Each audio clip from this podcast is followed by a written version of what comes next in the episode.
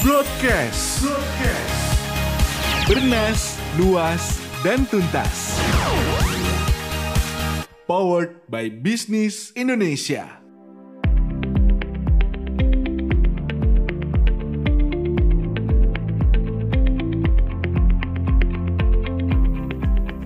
Halo sobat bisnis, berjumpa lagi nih di Kaleidoskop 2021 dan kalau di episode sebelumnya kita udah ngobrol-ngobrol tentang uh, sektor finansial nih dan kali ini kita bakal ngobrolin sektor bursa bareng sama salah satu jurnalis seniornya bisnis Indonesia yaitu Mas Gajah Kusumo. Halo Mas. Halo.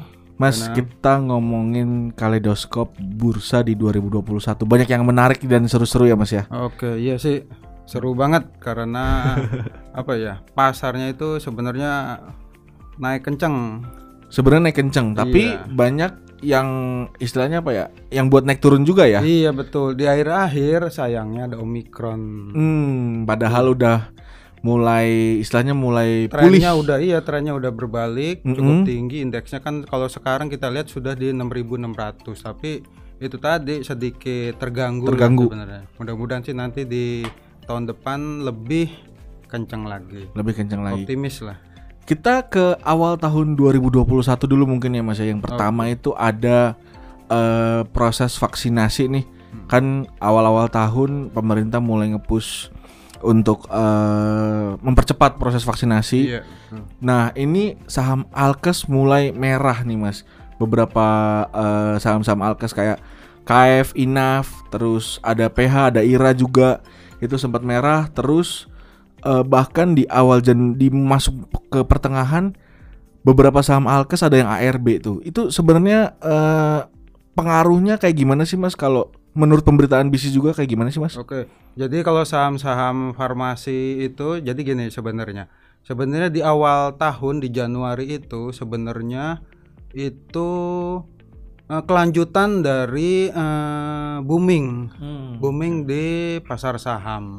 Kita tahu di Desember itu ada euforia yang begitu besar eh, di di pasar saham. gitu da- lalu berlanjut hingga di Januari. Makanya di awal-awal itu juga kita lihat banyak tuh influencer-influencer Oh influencer iya, kan. awal-awal tahun itu ya, di awal-awal tahun itu ya. semua karena euforianya begitu besar di pasar saham. Dan itu influencernya sebenarnya ngebawa pengaruh seberapa besar mas ke ke bursa sendiri dan ke para investor nih terutama. Ya, namanya juga influencer ya. Namanya influencer jadi pasti memang eh, cukup ef- cukup cukup efektif sih. Bukan cukup efektif sih sebenarnya. Cukup mengangkat eh, euforia. Euforia dari investor-investor baru di tanah air yang kita tahu kan eh, jumlah SID single identification di bursa itu kan naiknya kenceng ya. Kalau nggak salah sebentar. Jadi eh, jadi jadi sampai Desember akhir tahun ini 2021 jelang akhir tahun ya oh, 2021 menjelang itu sudah 7,19 juta orang. 7,19 juta. Naiknya kencang banget, naiknya hampir 100% nih, 85%. Oke. Naiknya 85%. Nah, eh, investor-investor ini adalah investor-investor muda usia mayoritas.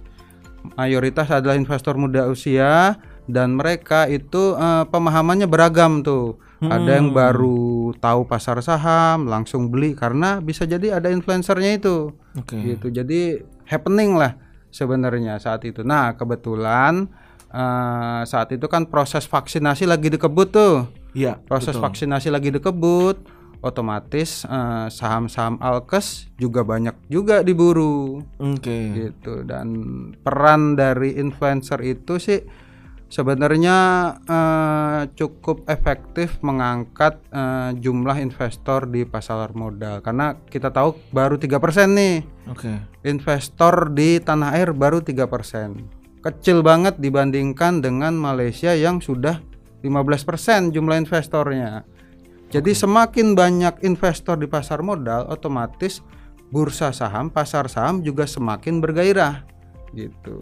Berarti itu jadi salah satu PR di 2022 ya Mas ya buat genjot Iya. terus supaya betul. investornya makin banyak lagi yang Iya, masuk ya. betul. Nah, ngomongin tentang eh, saham-saham Alkes nih Mas, ya, Hmm. sebenarnya sentimen-sentimen apa sih Mas yang ngedorong buat saham Alkes nih ada di pertengahan Januari menuju ke akhir Januari Iya. sampai ARB lagi gitu, sampai merah terus sekarang kayaknya udah mulai ditinggalkan ya, Iya, bisa dibilang ya. betul. Itu sebenarnya apa sih Mas faktor-faktornya Mas? Faktor-faktornya adalah kalau saham-saham farmasi itu yang pasti adalah waktu itu kan kita lagi proses vaksinasi Hmm, kan hmm, hmm. dan ada sebagian emiten yang memang eh, ikut serta dalam proses vaksinasi Oke. itu gitu dan dan otomatis kalau kita ngelihat proses vaksinasi dikebut otomatis kan pasti eh, apa produk-produknya itu juga otomatis juga ikut eh, naik kan? Hmm. naik otomatis orang menganggap oh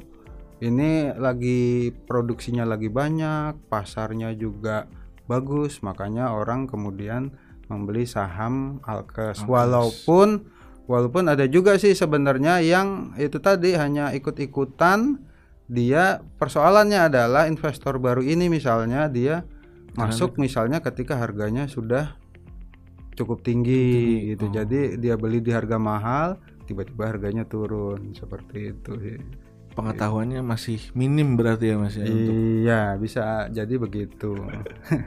Nah, eh, selain Alkes terus juga bisa dibilang kasus eh, COVID-19 di tanah air juga lumayan berpengaruh ya di bulan Juni itu juga sempat bikin apa ya istilahnya ya bikin IHSG juga lumayan berpengaruh gitu ya Iya. karena kasusnya lagi parah-parahnya tuh Iya. Juni Juni Juli terus juga eh, beberapa sentimen dari Alkes sendiri sih dari BPOM dan kasus harian baru ya mas yang Iya. yang yang lumayan berpengaruh tapi ke depannya nih mas nih apakah Alkes masih akan sebergairah itu mas mengingatkan COVID-19 sudah mulai reda di Indonesia kan Nah, kalau kita lihat ya, kalau kita lihat di periode Januari sampai Juni kan itu naik turun tuh Hmm, saham-saham Alkes gitu. Salah satunya misalnya kita, kalau kita menyebut Kimia Farma lah misalnya kan waktu itu sempet tuh ada yang eh, apa? harga untuk PCR, Iya. harga nah itu kan naik turun harganya Nah, juga misalnya ketika saat itu dia bo- bo- eh, bisa menetapkan harga sekian, tapi loh, kok itu sih, kok berbayar sih, Ya gitu kan?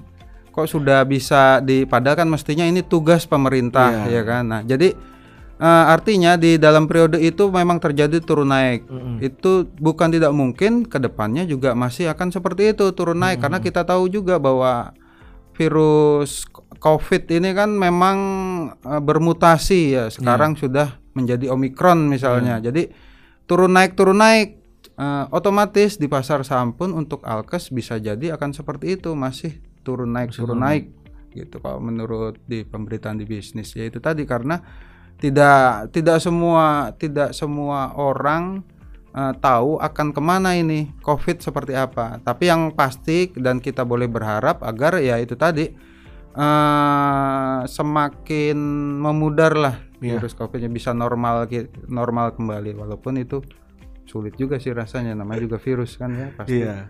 bermutasi. Nah, berikutnya nih ada yang juga lumayan eh, rame nih yaitu tentang saham teknologi. Tapi sebelum masuk ke saham teknologi, tadi udah sempat ngebahas tentang eh, influencer ya Mas ya. Iya. heeh. Seberapa berpengaruhnya sih ketika misalkan eh, kita ngomongin tentang saham teknologi yang Iya. emang bener-bener digandrungin banget ya di 2021 ini. Kalau ngomongin influencer itu termasuk ngedorong eh, emiten teknologi juga nggak sih Mas? Eh, pada intinya ada influencer itu pasti eh, mendorong eh, saham-saham yang yang di yang disampaikan oleh si influencer gitu. Hmm. Kalau influencer kan kita tahu ada misalnya kalau kita ada an- dari mulai anaknya presiden, lalu Hmm. ustadz gitu kan. Hmm. Dan ada juga orang yang memang memang sudah lama di Hmm. di main saham lah misalnya. Itu banyak juga dan ya itu tadi mereka itu eh, ketika mereka kan kuat biasanya mereka itu kuat di media sosial ya kan? Nah di media sosial itu adalah eh, mainannya anak-anak zaman sekarang generasi Z. Iya. atau milenial seperti saya kolonial bukan kolonial ya. Nah otomatis itu tadi ketika pemahamannya masih kurang terus oh si si A beli saham ini. Mm-mm. nah sudah naik sekian persen langsung dia beli. Padahal dia tidak melihat fundamentalnya. Oke. tidak melihat fundamentalnya. Ada ada sebenarnya eh, selain kita melihat faktor teknikal kita juga harus melihat faktor fundamental. Dan tidak semua investor baru ini eh, paham ke situ gitu. Jadi mereka hanya melihat euforianya ngelihat dari medsos oh saham A B C naik dia beli gitu tanpa melihat fundamentalnya seperti apa Tapi gitu. mungkin nggak sih mas ketika nanti akhirnya dari bursanya sendiri, bursa efeknya itu eh, meng-hire influencer untuk ngajak orang-orang untuk investasi di Indonesia, tapi nggak eh, merekomendasikan sahamnya ya, maksudnya Iya. ngajakin untuk investasi itu jadi sesuatu peluang baru juga nggak sih mas? Iya, harapan saya sih sebenarnya seperti itu. Jadi justru influencer-influencer ini mereka di apa ya?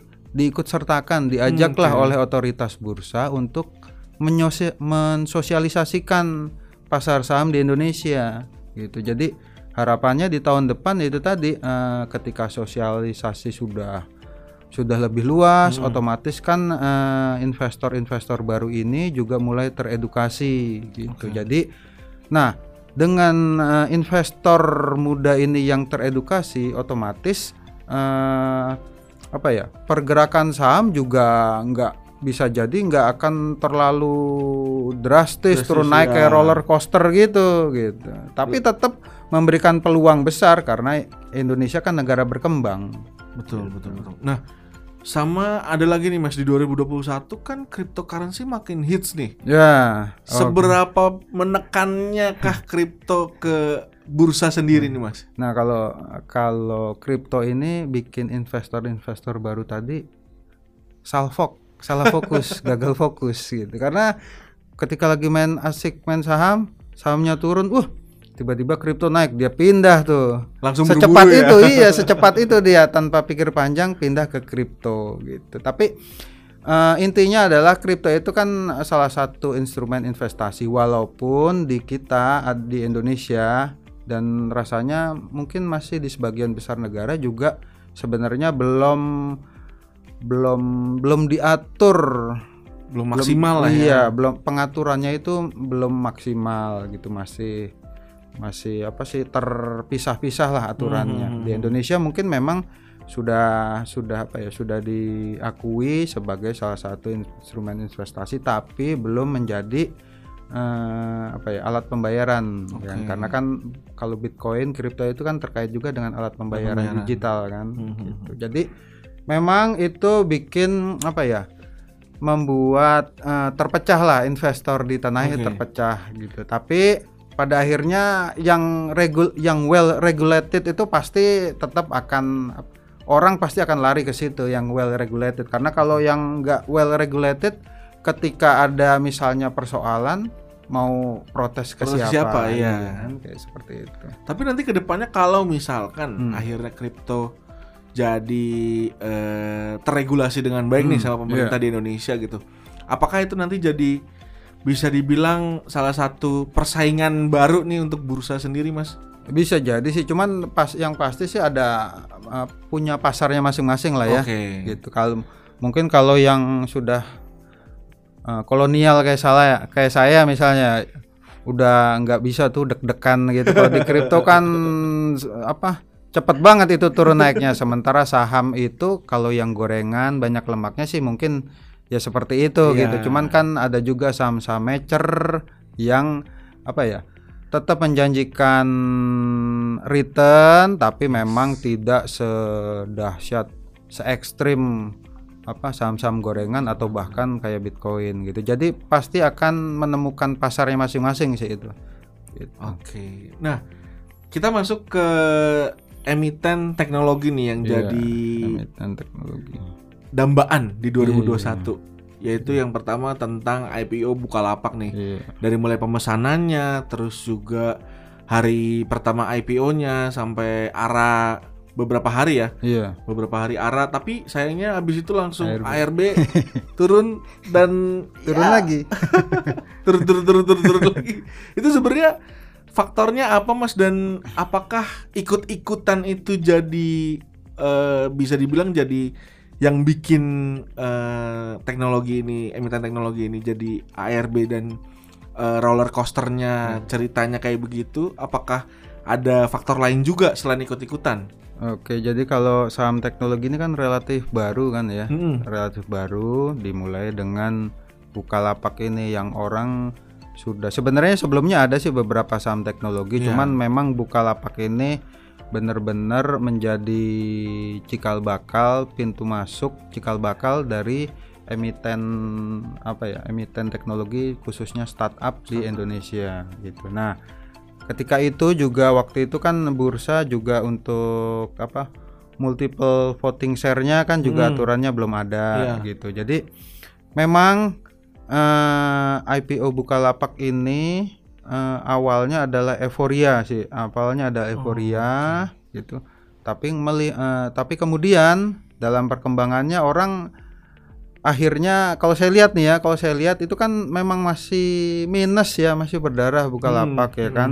Karena memang tipikalnya eh, startup, Startup, seperti iya, itu iya, gitu. benar, benar. Beda dengan emiten-emiten konvensional gitu yang memang dilihat dari eh, fundamental. Sebenarnya sama-sama punya fundamental yang kuat, cuman kalau yang konvensional itu kan kas ya kan Ya, benar. punya kas iya, punya kas yang besar yang membuat orang percaya sementara kalau yang Bukalapak ini itu eh hitungannya ber- eh, sedikit berbeda itu beda dengan nah orang itu belum terlalu paham mengenai eh, laporan keuangannya emiten teknologi ini gitu. Makanya itu tadi euforia awal lalu orang mulai sadar apalagi terus kemudian kalau nggak salah arahnya juga nggak terlalu ini sih ya nggak Nggak terlalu, panjang, iya, Iya. cuman hitungan hari doang. Iya gitu dan sekarang banyak eh, akhir pada akhirnya sih kalau menurut saya ini memang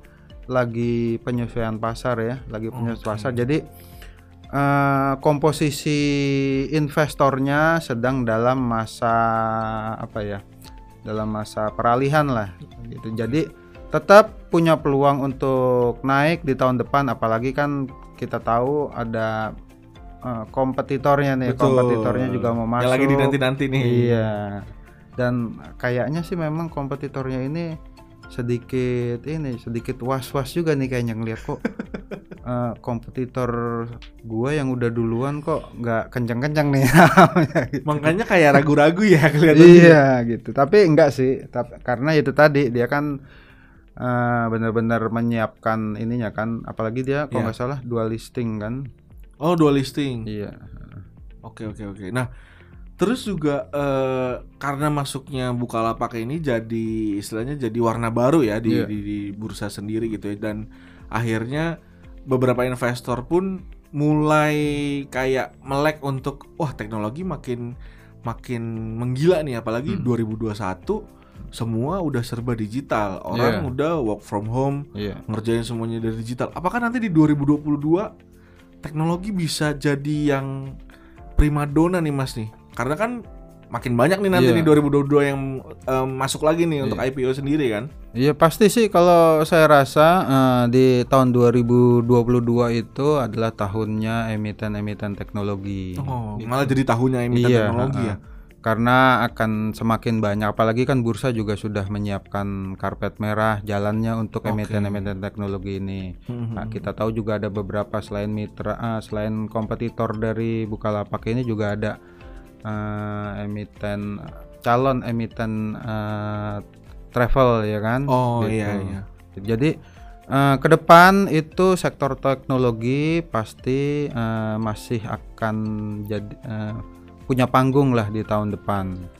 Termasuk juga emiten perbankan. Emiten perbankan kita tahu kan juga bank digitalnya ya lagi- dengan bank digitalnya lagi happening juga gitu sektor it dan plus misalnya saya rasa sih selain teknologi perbankan itu ada juga misalnya emiten eh, sektor-sektor eh, komoditas Oke. sektor komoditas dan kalau saya rasa sih consumer juga consumer juga karena itu tadi kan eh ketik nah ini kan Bukalapak lalu mungkin tahun depan mudah-mudahan Tokopedia juga Hmm. bisa IPO itu kan mereka eh, lebih ke langsung ke konsumen kan ya kan Hmm. nah otomatis eh, emiten-emiten konsumer juga pasti akan diuntungkan dengan kebangkitan itu plus misalnya untuk eh, logistik kali ya logistik tuh logistik. juga gitu Logistik malah sebenarnya di 2020 Nah, itu sebenarnya dari berjaya sejak ya. awal pandemi udah berjaya mereka ya kan? Gitu. Dan masih akan terus punya panggung karena orang sekarang kan sudah dimudahkan dengan belanja teknologi. online. Iya. Iya, gitu seperti itu. Oke, nah eh, tadi juga masuk ke persaingan antara emiten gede di teknologi ya GoTo dan Grab nih yang bakal yang bakal eh, masuk dan juga saling akuisisi nih Mas Hmm. Itu nanti iklimnya kira-kira di 2002 seperti apa dan yang kita lihat di 2021 kan eh, mergernya Gojek dan Tokopedia Iya. terus juga Grab dan juga eh, OVO yang Iya. mereka saling eh, akuisisi dan lain sebagainya itu apakah jadi istilahnya apa ya nyiptain budaya baru nanti di 2022 mas Yang pasti adalah banyak eh, konglomerasi-konglomerasi yang tertarik dengan itu tadi karena trennya kan tren digital. Jadi Hmm. banyak eh, eh, apa ya? terbuka peluang eh, untuk munculnya merger-merger baru Makin ke depannya banyak makin banyak ya. iya karena ya itu tadi kita tahu kan kalau untuk startup itu kan memang tipikalnya adalah dia eh, mencari banyak investor, kan Investor, makanya hmm. bursa itu lalu mengeluarkan kebijakan aturan mengenai multiple voting share itu kan. Nah. MVS ini kan emang bener-bener baru nih. Kalau dulu eh, kita tahu misalnya pemegang saham 5% misalnya kalau di bursa kan muncul di ini. Nah sementara kalau sekarang emiten-emiten teknologi ini kan banyak banget ini eh, investornya gitu. Nah gimana nih eh, apa aturan itu bisa eh, memberi ruang bagi kemungkinan masuknya investor-investor di emiten teknologi itu. Jadi memang pasti tren ini akan berlanjut di tahun depan yaitu banyak konglomerasi-konglomerasi yang tertarik untuk masuk di emiten-emiten itu tadi, emiten-emiten teknologi gitu. nah kalau dari MVS itu sendiri nih mas Mm. itu seberapa menguntungkannya untuk eh, emiten dan juga untuk investornya nah Kalau untuk MVS itu multiple voting share ya. Hmm. Jadi eh, ini kan kita tahu di aturan ini baru apa ya? Kayaknya di Desember sekitar Desember kali ya, saya lupa. Nah, itu kan sebenarnya memberi ruang bagi apa ya? Bagi eh, perusahaan-perusahaan startup ini tadi untuk melantai di lantai bursa gitu. Nah, jadi ketika misalnya eh, sebentar. jadi eh, ke depannya itu adalah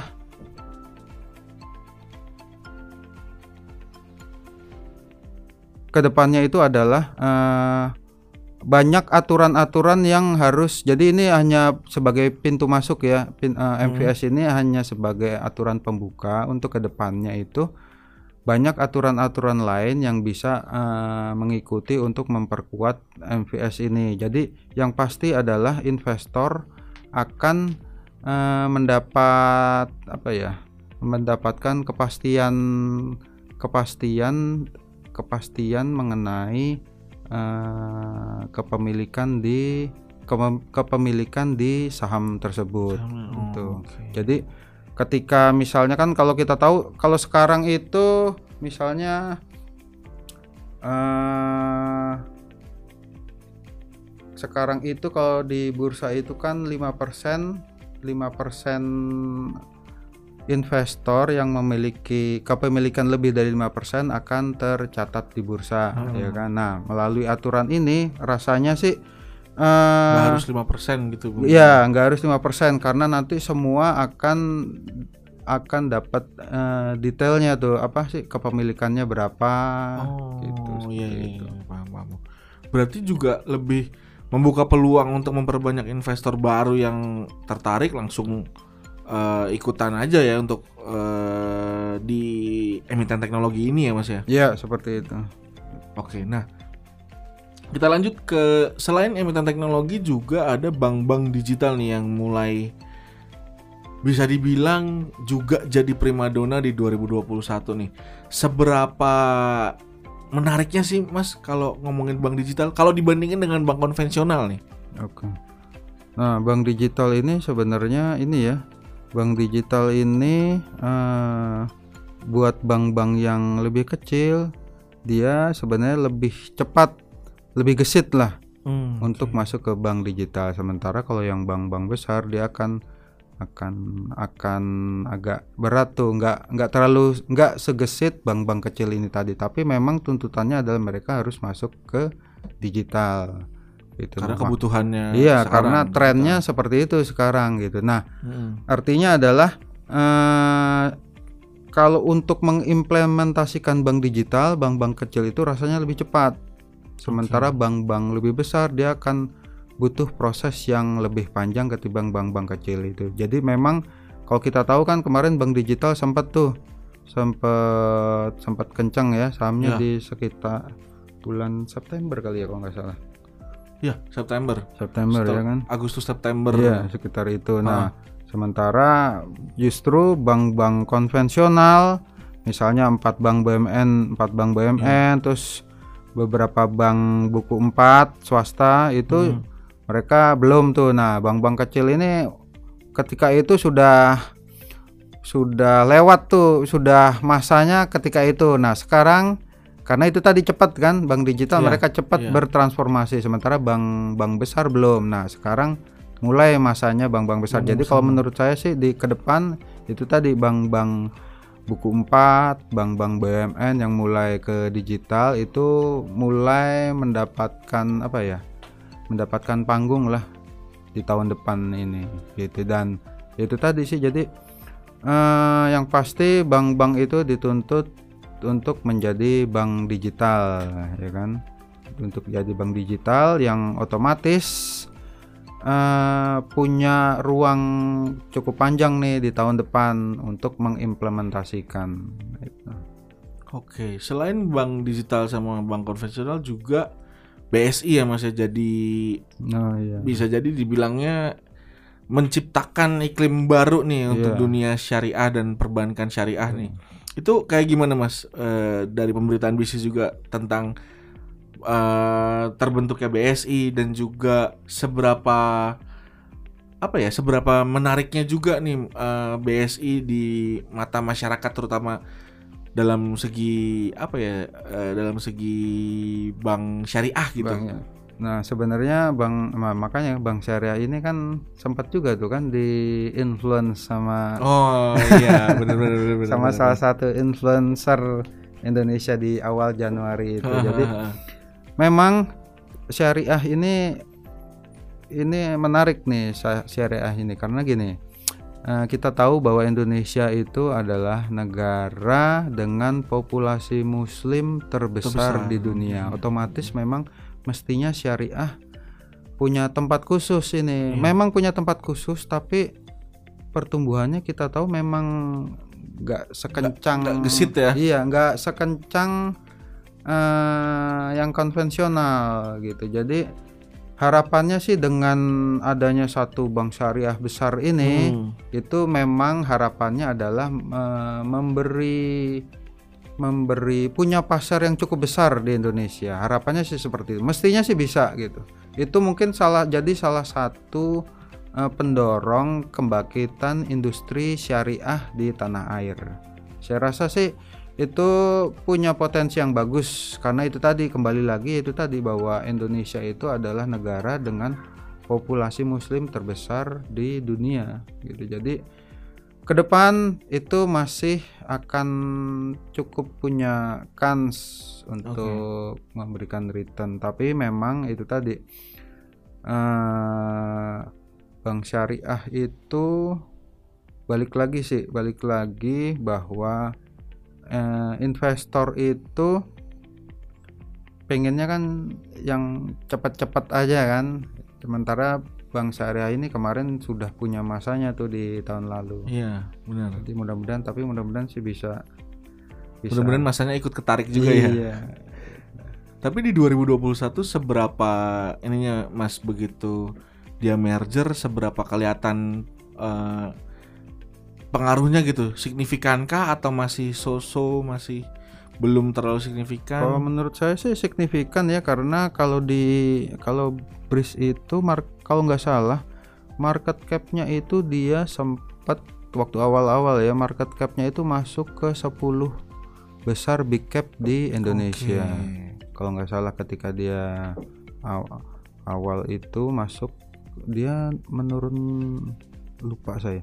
Jadi dia pokoknya masuk ke eh, big cap ke 10 big cap di tanah air. Artinya apa? Artinya itu tadi capnya itu sudah sangat besar. Sudah Ketika besar. capnya besar, otomatis size dari industri itu kan juga terangkat kan. Iya. Gitu. Jadi potensinya ada sih itu. Oke, dan kemudian yang terakhir adalah kita ngebahas tentang green investment di Indonesia nih, karena kan eh, Indonesia sendiri mulai berkomitmen gitu ya untuk mencapai netral karbon di 2060.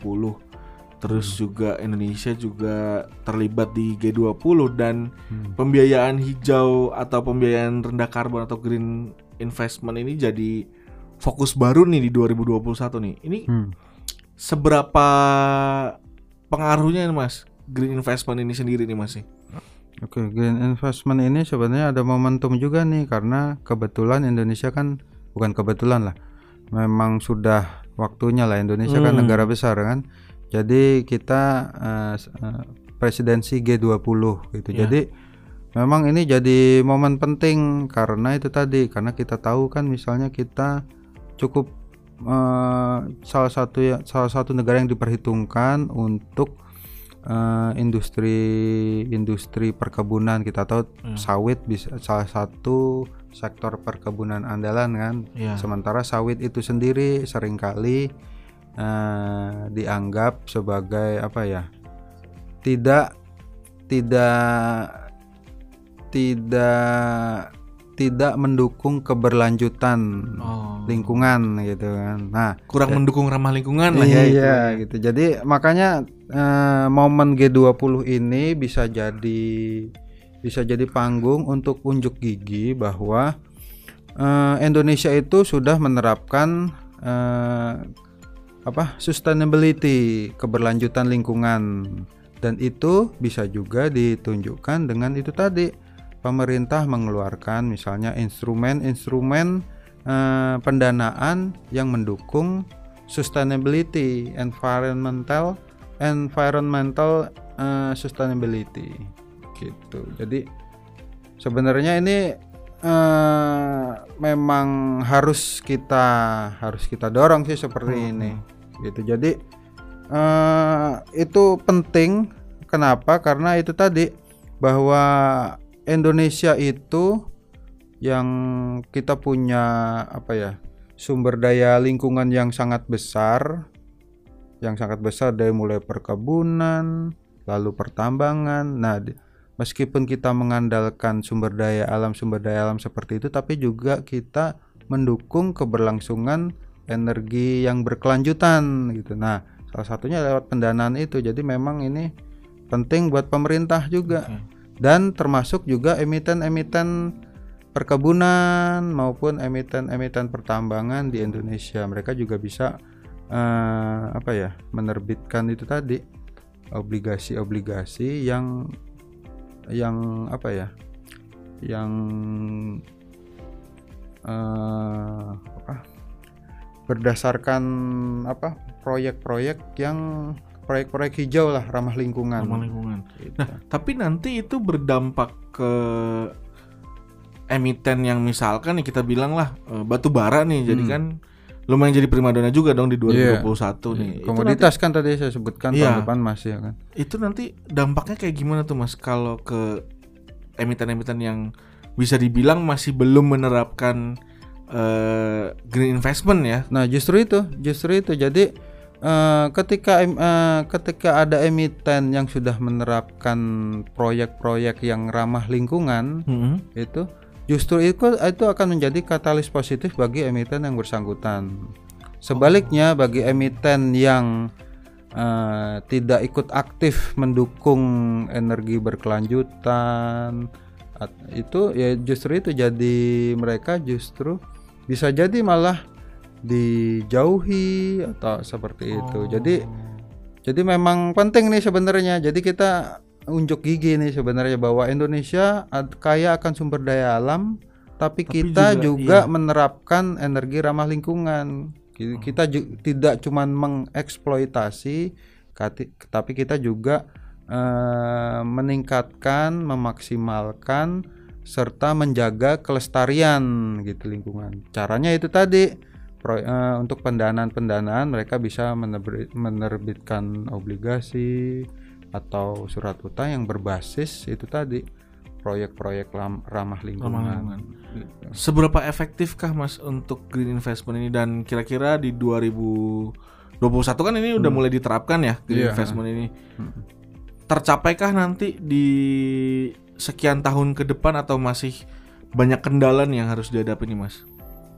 Rasanya sih eh, mungkin masih banyak kendala ya untuk itu karena itu tadi eh, nggak gampang untuk Ya. menerapkan energi berkelanjutan itu atau eh, proyek yang ramah lingkungan itu tidak gampang karena banyak aturan yang harus diikuti. Tapi itu kan memang kewajiban sebenarnya kewajiban untuk eh, itu tadi menjaga lingkungan tetap lestari. Jadi eh buat buat para kalau untuk investor sendiri atau inve- dari investor retail mungkin kalau investor retail tidak terlalu ini ya Berdampak. tidak terlalu berdampak walaupun sebenarnya kan prinsipnya prinsip kalau kita mau menilai perusahaan atau emiten yang bagus kan misalnya dia menerapkan GCG nah Iya. ini pun bisa sebenarnya bisa menjadi indikator tambahan untuk memilih eh, sebuah korporasi sebuah perusahaan atau emiten itu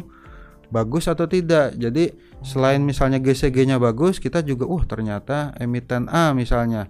Dia ternyata sudah menerapkan prinsip eh, lingkungan yang berkelanjutan misalnya. Hmm. otomatis oh ini berarti dia concern kan dengan itu. Concern itu artinya bahwa ketika dia menerapkan ramah lingkungan itu artinya dia melihat bahwa perusahaannya bukan hanya untuk satu dua tahun Iya. tapi jangka, Jangka panjang, betul, gitu. betul, jadi betul. Itu bisa jadi eh, buat investor retail kebanyakan itu bisa jadi tambahan indikator untuk melihat seberapa bagus formnya sebuah perusahaan gitu. Nah, bagi kalau bagi perusahaan sendiri yaitu tadi untuk menunjukkan bahwa perusahaan saya, perusahaan saya ini concern dengan lingkungan karena kita bukan hanya mengeruk saja tapi kita juga eh, mendukung kelestarian lingkungan. Artinya dia memang melihatnya secara jangka panjang jangka gitu. Jadi sebenarnya bagus sih ini, sangat bagus karena itu, itu tadi jadi tambahan indikator. Jadi kalau kita ada di- dikasih dua pilihan perusahaan yang satu menerap tidak menerapkan apa eh, keberlanjutan lingkungan, Lingkungan. tapi yang satu menerapkan Menerapkan. kan pasti kita milih oh milih yang menerapkan menerapkan, Ya. karena jangka panjangnya itu tadi ya Mas. iya bukan sekedar cuma ngeruk habis itu tinggal Oke deh. Nah, itu tadi eh sejumlah apa ya emiten dan juga sektor yang Hmm. menarik untuk diobrolkan ya Hmm. dan menarik eh, pembaca juga di 2021 ini. Nah, kira-kira nih Mas nih di 2022 emiten atau sektor apa aja nih yang bakal naik nih di tahun depan nih? Oke, kalau ke depan mungkin sektor sektoral ya. Sektoral tadi saya sudah sampaikan ada yang pasti adalah perbankan dan komoditas. Itu pun diakui oleh Lo Keng Hong di acara bisnis eh, bisnis Bisnis Indonesia Business Business Challenge Challenge. itu kan waktu itu Hmm. eh, Pak Lo Keng Hong walaupun ya dia memang investor fundamental ya Hmm. fundamental tapi artinya ketika dia melihat bahwa sektor perbankan dan komoditas itu punya peluang yang besar artinya yaitu tadi secara fundamental dua sektor itu di tahun depan masih akan punya kekuatan lah Oke. Gitu di samping eh, ada juga sektor consumer Hmm. lalu sektor consumer logistik itu rasanya empat itu masih ada juga mungkin eh, infrastruktur kali ya saham-saham BUMN Oke. tuh saham-saham BUMN yang pasti adalah eh, investor itu cukup punya keyakinan bahwa investor BUMN tuh pasti tetap terjaga. Walaupun kita tahu di tahun ini kan ada eh, Garuda misalnya Iya. emiten penerbangan nasional yang sedang diambang apa ya Di ujung Diambang- tanduk. di ujung tanduk lah di ujung tanduk. Tapi itu kan eh, masalah apa sih? Panjang itu ceritanya kalau Iya, Garuda gitu. tapi intinya adalah BUM saham-saham BUMN itu mestinya masih Aman. cukup kuat gitu terbukti misalnya eh, influencer balik ke influencer lagi influencer yang di Solo itu nah Nah, dia kan juga pegangnya saham-saham Pegangnya BUMN. Dia justru sedikit dia pegang eh, swasta. Kebanyakan BUMN dia. Artinya apa ya? Artinya bahwa memang mau nggak mau memang BUMN itu kuat karena punya backup dari pemerintah apa pun itu mah. Gitu. Jadi di empat itu sih eh lima saya rasa ya. Jadi ada perbankan, komoditas, konsumer, lalu ada logistik dan BUMN BUMN. karya Nah, gitu pak gitu Teknologi belum ya?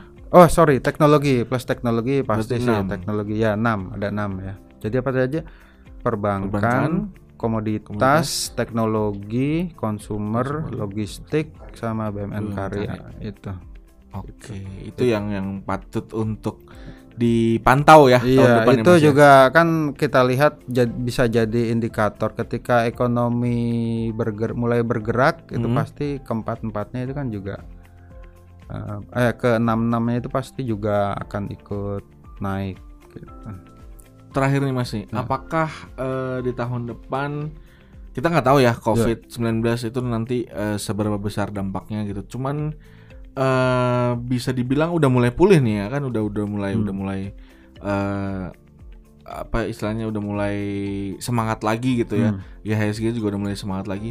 Apakah nanti masih ada sektor-sektor yang bisa dibilang lumayan terdampak dari sisa-sisanya nih, Hmm. sisa-sisanya COVID-19 di awal tahun mungkin ya paling ya. Di paling sih di awal tahun karena harapannya sih harapan semua orang rasanya sih eh, semoga covidnya cepat pergi, bursa terus bangkit. Ya, harapannya kan seperti itu. Jadi eh, di tahun depan semoga sih semua sektor naik sebenarnya tanpa kecuali karena itu bisa jadi apa? Titik baliknya setelah iya. pandemi ya. Gitu, Walaupun kita tahu di akhir-akhir tahun ini mulai muncul Omikron, tapi rasanya kan Omikron eh, efeknya tidak mematikan sebenarnya Iya, kan. tidak separah yang Sementara proses sebelum-sebelum. vaksinasi juga sudah Masih maksimal, Hmm, hmm. maksimal. Jadi artinya sih harapannya ke depan di tahun depan itu semua sektor kompak bangkit. Mm-mm. Eh, paling kalau ada sektor yang sektor yang kurang kuat di tahun depan saya rasa sih nggak ada semuanya punya punya peluang karena itu tadi eh, ekonomi mulai jalan otomatis semua sektor bergerak udah mulai bangkit lagi ya. Iya, gitu. Karena udah kelihatan di, di 2021 udah mulai Iya, kalau di kalau kita lihat hari ini misalnya, kalau kita lihat hari ini itu eh, indeksnya ada di 6.600 ya. Indeksnya Hmm. 6.600. Se- Secara year to date itu dia sudah naik 10,5 10,5 persen ya. 10,5 persen. Ya sih eh, kalau kita lihat dari awal tahun ya, kalau kita lihat dari awal tahun sebenarnya trennya ini naik, cuman begitu ada Omikron dimulai bulan November ya, itu mulai eh, turun naik turun naik tapi kalau kita ngelihat trennya naik otomatis memang tahun depan mestinya sih jadi Mestinya sih titik ya. balik iya gitu jadi semua sektor rasanya punya peluang untuk bangkit Nah, sobat bisnis nih yang mulai atau sudah masuk ke bursa Hmm. Boleh dipantengin nih tahun depan nih Hmm. sektor-sektor yang tadi enam sektor tadi yang yang bisa dibilang eh paling menonjol lah ya untuk tahun Iya. depan ya paling paling kelihatan eh pertumbuhannya terus juga bisa jadi pertimbangan juga buat sobat bisnis pantau dari enam sektor tadi tapi balik lagi jangan lupa untuk perbanyak literasinya dulu Iya, betul. sebelum eh, berinvestasi di bursa ya Iya. jangan sampai ikut-ikutan jangan sampai eh karena influencer iya. tadi juga di awal Sebenarnya banyak kan eh, apa media-media untuk belajar tuh banyak, Hmm, medium-medium untuk belajar tuh banyak. Di Telegram ada, di WA grup banyak. Itu sebenarnya bisa kita manfaatkan untuk belajar banyak hal. Jadi nggak cuman nggak cuman ikut-ikutan beli, tapi kita bisa belajar banyak. Jadi dari situ kita bisa belajar teknikal seperti apa, Betul. lalu fundamental seperti apa yang pasti teknikal dan fundamental itu memang harus dipakai keduanya. Tinggal kita menentukan horizon investasi kita apakah kita mau jangka pendek, menengah atau panjang. Tapi yang pasti semuanya fundamental maupun teknikal itu berguna, pasti berguna untuk investasi di pasar saham. Gitu. Begitu oke deh terima kasih banyak Mas Oke. Gajah ngobrol-ngobrolnya tentang bursa Sama-sama Mas Ganang. dan juga kalidoskopnya dan semoga bermanfaat juga buat sobat bisnis Ya. apalagi yang di 2022 mau mulai masuk ke bursa atau yang sudah mulai di 2021 tapi mau meningkatkan lagi nih Nah, kalau itu saya ada pesan tuh. nah apa Jadi- tuh Mas pesannya Jadi Mas? gini, jadi banyak orang yang sudah ikut grup saham, ikut, Hmm. lalu belajar juga sudah belajar, tapi dia nggak buka akun. jadi masih belajar terus Te- sepanjang dia tidak punya akun, dia tidak akan praktek kan? Iya, jadi iya. belajar belajar terus. Jadi eh, ketika sudah belajar, mulailah buka akun supaya itu tadi bisa langsung praktek ilmunya. Iya betul jangan cuman belajar terus ya berarti Iya. ya apalagi di 2022 kita udah mulai bangkit lagi Iya, perekonomiannya jangan sampai ketinggalan. Heeh, jangan sampai ketinggalan. Apalagi nanti ada emiten-emiten baru lagi yang makin Iya. rame, makin seru. Jadi jangan sampai kelewat tuh sobat bisnis ya. Terima kasih sekali lagi Mas Gajah buat ngobrol-ngobrolnya. Semoga bermanfaat juga Oke, buat terima sobat kasih bisnis. juga Mas Dana, Mas Ganang. Terima kasih juga eh, kepada seluruh Sobat sobat bisnis. bisnis.